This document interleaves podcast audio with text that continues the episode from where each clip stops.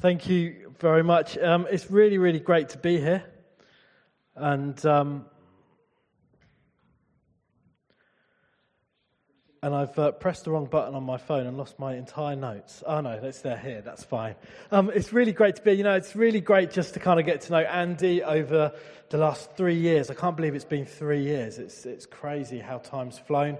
And um, you guys have got a brilliant pastor, and uh, I just love his heart for the lost. I love his heart to to raise up a church, to raise up a group of people that are just desperate to see their town transformed for the glory of God. And that's what it's all about, right?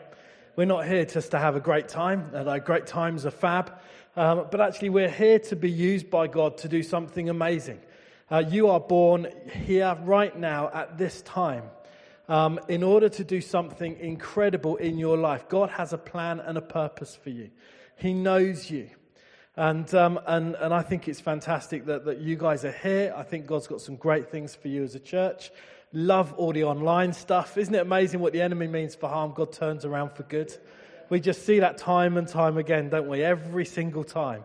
The enemy's there going, right, I'm going to stick this COVID on the church. I'm going to shut them down. And suddenly the prophecy that we've all been hearing about how walls are going to be knocked down to church and church is going to be accessible for all instantly takes place tune in and um, as people get to know um, us from their online presence as well. And uh, I don't know about you, but we've been very much like that as well. We've had people that have never vowed never to be on Facebook, suddenly coming on Facebook and learning how to do things and, and all that sort of stuff. But you know what? I've, I've just been amazed to see God move in these times. And I'm sure your online stuff is just going to um, just be more and more of a, a place where people get to see God and get to know God today. So just to say hi, we're from, I'm from uh, Gateway uh, and the Waterside, which is kind of in the New Forest. We used to be called New Forest Community Church, but we weren't actually in New Forest. Um, so we kind of had to think to ourselves, well, the name didn't quite accurately describe who we are. Um, we're actually on the water side of Southampton, which is right next to the New Forest. Um, and so we're now Gateway Waterside. We're in the process of Fareham Community Church is becoming another Gateway site as well. So myself and my wife have the honour of serving those two sites, or will do certainly from January. Um, so really, really busy sort of seeing God do different things in, in two different areas. So uh, exciting times for us. Um, as I was kind of thinking and praying about what to share, I was really um, reminded of an incredible situation that is recorded in Acts 3. In, in Acts, you've got this incredible situation where church is just exploding. Um, m- amazing things are just taking place. Harsh things, as, as, as Andy was sharing before about how disciples were getting arrested and, and all that kind of stuff. But actually, incredible things were taking place too. Why? Because actually, it's when the enemy feels like he's got you that's when the miracles start to take place. I was talking and, and um, this morning at my church, um, I was preaching on, on a few different things, and I just felt in the Holy Spirit to say this. If you're going through a storm, and I feel it now as I'm speaking to you, if you're going through the storm, if you're in that place where you need a miracle, then I want you to know you are in a very fruitful place right now. Maybe there's some people here that need to hear this. Because it's in that place where you need a miracle, is the place where the miracles happen. If you don't need a miracle, you're never going to see one take place testimonies always start with the word test, right? If you, you write the word testimony, you have to start with the word test. Otherwise, all you've got is imony. it's true. You've got to write the word test. You may be going for a test at the moment, but let me tell you something. At the end of it, you're not going to be an imony. You're going to have a testimony. A testimony of what God's going to do, a testimony of how God's moving in your life. And your storm is going to be your testimony that's going to see people's lives turned around, and, and it's going to give you an, a, an, an, an opportunity to speak into other people's lives around you. So, if you've got your Bibles, turn to Acts 3. I want to talk about a guy who's definitely going through a storm in his life. Um, he was a beggar, he was disabled, everything was going against him. And then one day he meets Peter and John and his life gets transformed. And I want to start right the verse right at the start of that chapter, verse one. One day, Peter and John were going up to the temple at a time of prayer at three in the afternoon. Now, a man who was lame from birth was being carried to the temple gate called Beautiful, where he was put every day to beg. and those going into the temple, from those going into the temple courts. And when he saw Peter and John about to enter, he asked them for money, and Peter looked straight at him, as did John. And Peter said, Look at us. So the man gave them his attention, expecting to get something from them. Then Peter said, Silver or gold I don't have, but what I have I give to you in the name of Jesus, Christ of Nazareth. Walk. Taking him by the right hand, he helped him up and instantly the man's feet and ankles became strong. He jumped to his feet and he began to walk. Then he went with them into the temple courts, walking and jumping and praising God. And when all the people saw him walking and praising God, they, realized, they recognized him as the one who had been used to sit begging at the temple gate called Beautiful.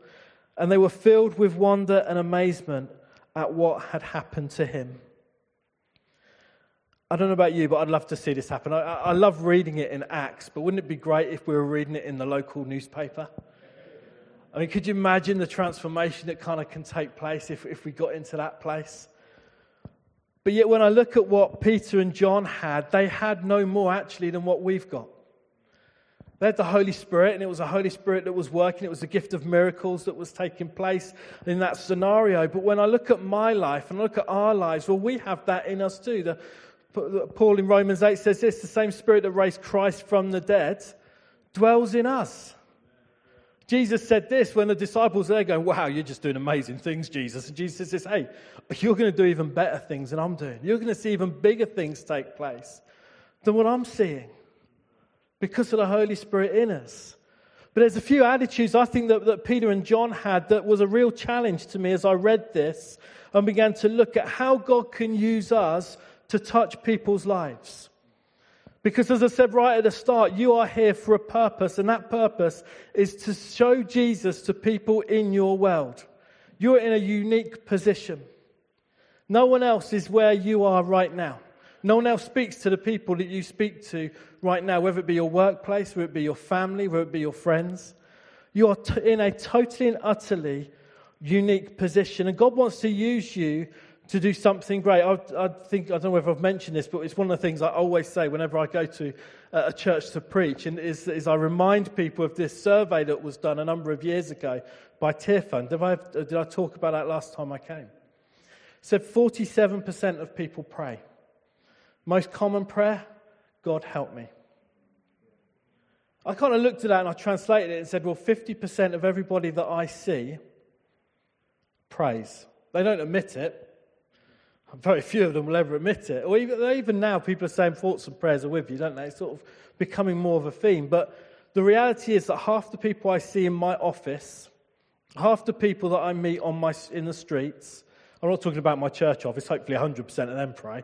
But uh, I also have a secular job, which I'm kind of talking about at that stage.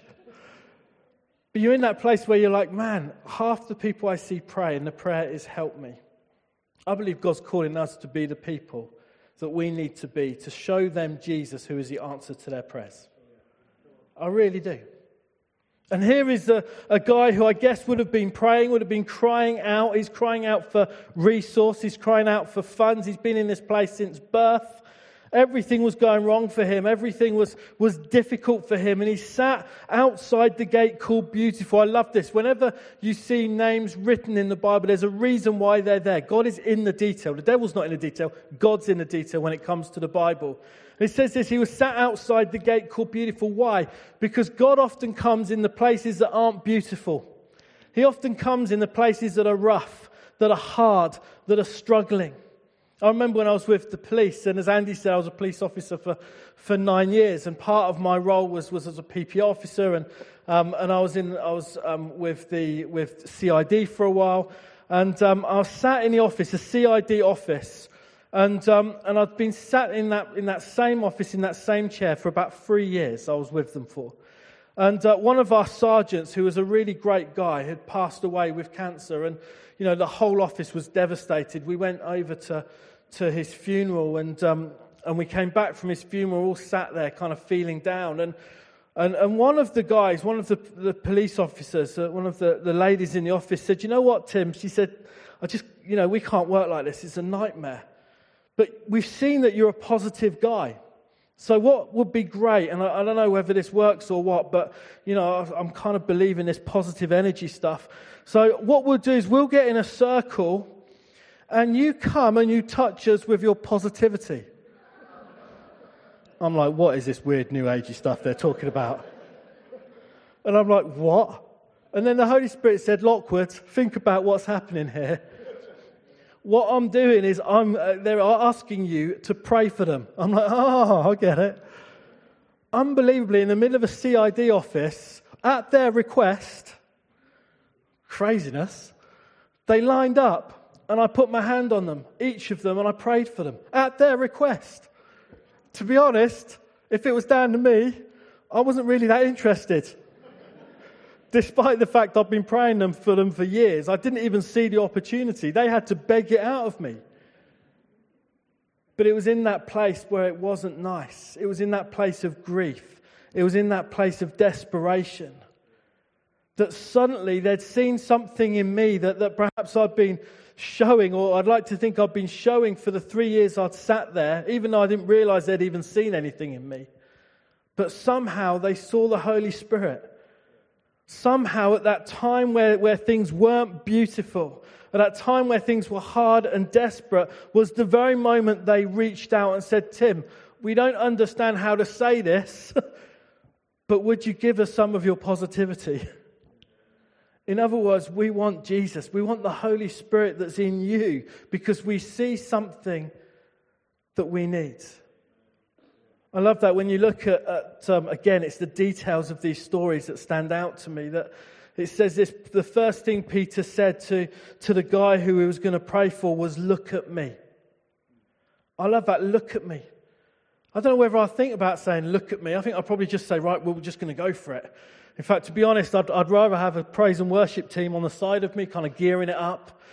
I'd rather have some sort of choir kind of in the background, kind of getting, us, getting ourselves into a spiritual moment before I had the courage to say, Be healed in Jesus' name. But instead, Peter just said, Look at me. There's a whole load of people that are looking at you. Paul said this, didn't he? Run the race with endurance because you're surrounded by a whole host of witnesses that are watching you run. Peter said, Look at me. Would you look at me? I love what that says because for the guy, he would, when he begged, his eyes would be down because all he would see is, is, is how horrible the situation is. And he would take that horrible situation and he would place it on himself because often in biblical times, if you were going through something like that, it was often seen that it was your fault, bizarrely. And he would go there and he'd be, Look, please give me money. His face would be down because of shame. His face would be down because he didn't see the value in himself. But I love this. Peter comes and says, Will you look at me? Because I want to look at you. Because I don't see you as a beggar. I don't see you as someone who is in that state. I see you as a child of God. I see you as someone of value. I see you as someone that God's going to come and do something incredible with this day that is going to transform an entire neighborhoods because of the power of God in this moment. Would you look at me? We need to see people the way God sees them. Not in their circumstances, not because of their history, but see them and love them the way God sees them and loves them, even in the unbeautiful places that you meet people. Because that's how God sees us, right? I thank God he didn't wait for me to be perfect when he called my name, because he'd still be waiting. I thank God that he didn't think, well, Tim needs to have met these sort of standards before I can, uh, before I can introduce myself to him, because he'd still be disappointed. He saw me in my brokenness. Didn't he see you in your brokenness? I mean, maybe not. Maybe some of you are like superb, and I would wish you would pray for me afterwards. Perhaps you are the holy ones here. But anything like me, he saw me in my brokenness and he met me at my place of brokenness and transformed my world. And he wants to meet those around you in their places of brokenness. But so often it happens in the places where He puts us rather than in the church. That's the I want to mention as well. It says this that He was outside of the temple, not inside of the temple. I think as long as we can get people into church, and church I mean Sunday mornings, because actually I think God's really challenging our perception of church, that it's not just Sunday mornings. Sunday afternoons in many, many blessed places, online in many blessed places, during midweek groups and all the other stuff that, that takes place. That's church. But so often our mindset can be if only we can bring them into church. But actually, God's taking you out of church. He's not bringing people in, He's bringing you and taking you out into places. And look at the scenario that happened here. It's when they went out, they saw the Holy Spirit move. It was at that place the guy receives healing, gets touched by God, and then he comes into church. I think that's the scenario that God's wanting to build in our society. We go out of church, we get used by God to see people's lives totally transformed. We begin to speak life into people. We begin to see the miracles work. We operate and act in the gifts of the Holy Spirit that He's blessed us with in, a, in, a, in an incredibly powerful way. And then we see people coming into church, whatever that looks like, whether that be midweek groups or morning or afternoon or, or online or whatever it is, but coming into church leaping and jumping and dancing because they'd met with God outside of church. That's what I want. When I look at Gateway, whether it be Waterside or Fareham, I want, I want, to, st- I want to see people leaping into church. And I'm like, whoa, what's this guy about? What's God done this week in that person's life? I tell you, they will act, they will, you will have the most exciting Sunday mornings when that takes place, won't we? It'll be like amazing.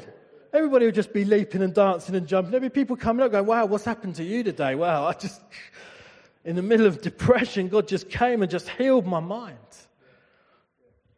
When I, when I didn't have any hope, suddenly someone from church just spoke into my life, and, and it was like God was speaking directly to me, and I realized I was loved by the King of Kings and the Lord of Lords, the creator of the universe. I find those are the people that often dance in church, right? Some of us, I don't know about you, I've been a Christian all my life, and sometimes it's like, yeah, I know. I've heard that for you. I've, most of my life has been like, yeah, I know, I'm loved by the King of Kings, Lord of Lords, I'm going to heaven, not hell, I get it. I tell you what, when somebody realizes that for the first time, it suddenly excites you again as to actually what it means that the King of Kings and the Lord of Lords, the creator of heaven and earth, even bothers to know your name. You know what? I kind of, even now, I want to jump and jump, jump and shout. What an incredible scenario. And when we see that take place within people coming in, as people get to know that God loves them, that God knows their name, that God has a plan and a purpose for their lives, watch how we all get transformed by that joy.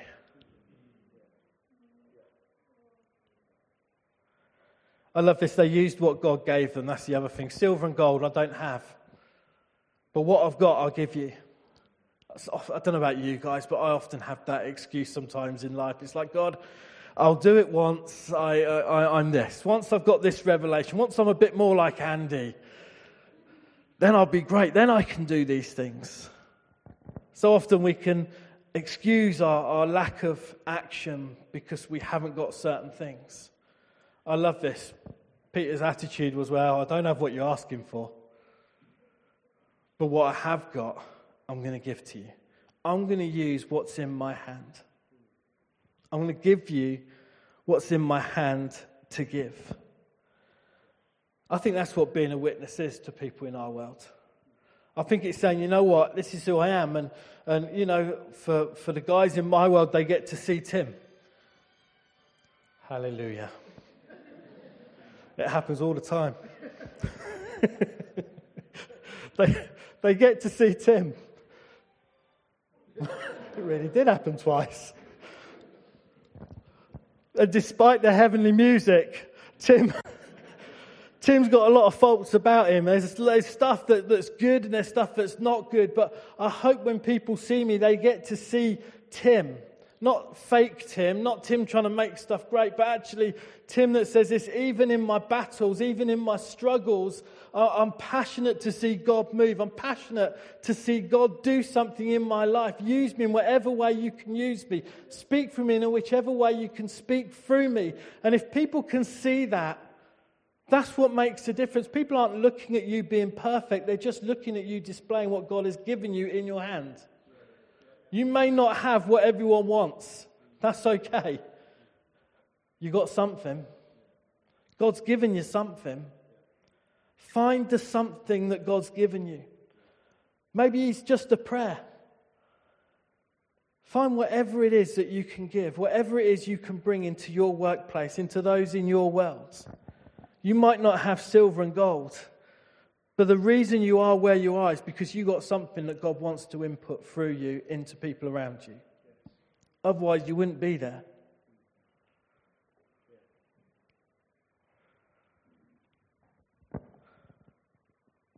My third point, so for those of you taking notes, number one, it happened outside of the temple, outside of the gate called Beautiful. Number two, they used what they had in their hand, used what was given to them. My third point in this story is this it had an impact in the local community. You know, sometimes it's the hardest people to find. It's the hardest people to, to. I remember sat next to, again, in exactly the same office. I know what God was doing in that office, but I was sat in exactly the same office and I was having a chat with, with this guy who literally sat next to me. He was a, he was a detective sergeant. And he was like the, the biggest atheist you could imagine. And loved the fact I was a Christian. Absolutely loved it. Because every day, I think he must have been thinking all evening what he could say to me and the questions he could give me and the Mickey take that he could do around me. Um, I, I, was the source of his entertainment by day. And um, the amount of grief I got, and I'm like, oh, here we go. This. And I remember him saying, I, I turned around to him once and I said, you know what? I said, if there's nothing more, if you're just a product of a cosmic accident, why do you feel the way you feel? He couldn't answer that. He like it just it was one of those moments. I'm like, yeah. I, I, I went home in the car going, yeah. Thank you, Jesus. I answered something that made him not come back at me. He was like, yeah. I don't feel like I'm a cosmic a product of a cosmic accident. And it came to a place where we were sort of he was retiring, and he invited us all from the office to his retirement do, and um, and we all went. And, uh, and in the retirement do, he, he's, there was a, all of us in, in the office at this big table. We were having a big Indian together. I'll never forget it. Anyway, says, Tim, I want you, he's doing his speech, his final speech. I thought, here we go. He said, Tim, I want you to stand up. I'm like, here we go. This is final time, final moment to purge me. And I stood up and I'm like, here we go. And you know, you gear yourself, don't you? I'm like, here we go. Anyway, he looked at me, he said, Tim, he said, I've sat next to you for three years, mate. I said, Don't I know it? he said, I've sat next to you for three years. And he says, I want you to know something. I've watched you. And I said, Here we go. I've watched you, he says. I've watched you when you've gone through good times, and I've watched you when you've gone through bad times. I've watched the way you speak about your wife, because they all, all, all of them were hammering their wives, and I was always honouring of my wife. So I love marriage. Marriage is brilliant, right? The society tells you marriage is right. I think marriage is fantastic. I love marriage. It's hard work at times. You've got to persevere at times, but man, it's like it's the gift of God. It's the best thing ever. And I've got that mentality when I go into the workplace, which, which believe it or not, is alien to a lot of people that have been married. And, um, and he says, I've, I've watched you. I've watched how you honoured your wife. I've watched how you talked about your kids. I've watched you when you've gone through difficult times and, and what you've been about. I said, Yeah, okay. And he says, I want you to know something, Tim. He says, um, You probably won't see me again. I'm like, oh, this is positive. so I thought I'd better tell you before I go. He says, I've booked onto an alpha course. I'm like, where's the catch? I'm waiting, where's the catch? He says, nah. He says, I've booked onto an alpha course because there's something about it. There's something about what I'm seeing in you makes me think there must be more to life than this. I don't know what has happened to him. He was true to his word. I never heard from him again. But my prayer is that actually somewhere along the line he met with Jesus. Somewhere on his alpha journey, he, he realized that there was a God who loved him and that he did have a purpose for his life and that he's now living for that purpose again. I could probably a church pastor, that would be fantastic. I'll probably see him at a conference one of these days. I'll be like, amazing. But you know what? Let me tell you something what happened around that table. I looked at the faces of the people around that table, and honestly, right, their mouths were open. It had nothing to do with the Vindaloo. their mouths had just, their jaws had just dropped open. And I'm like, wow, what an impact that must have had. Because they all knew him.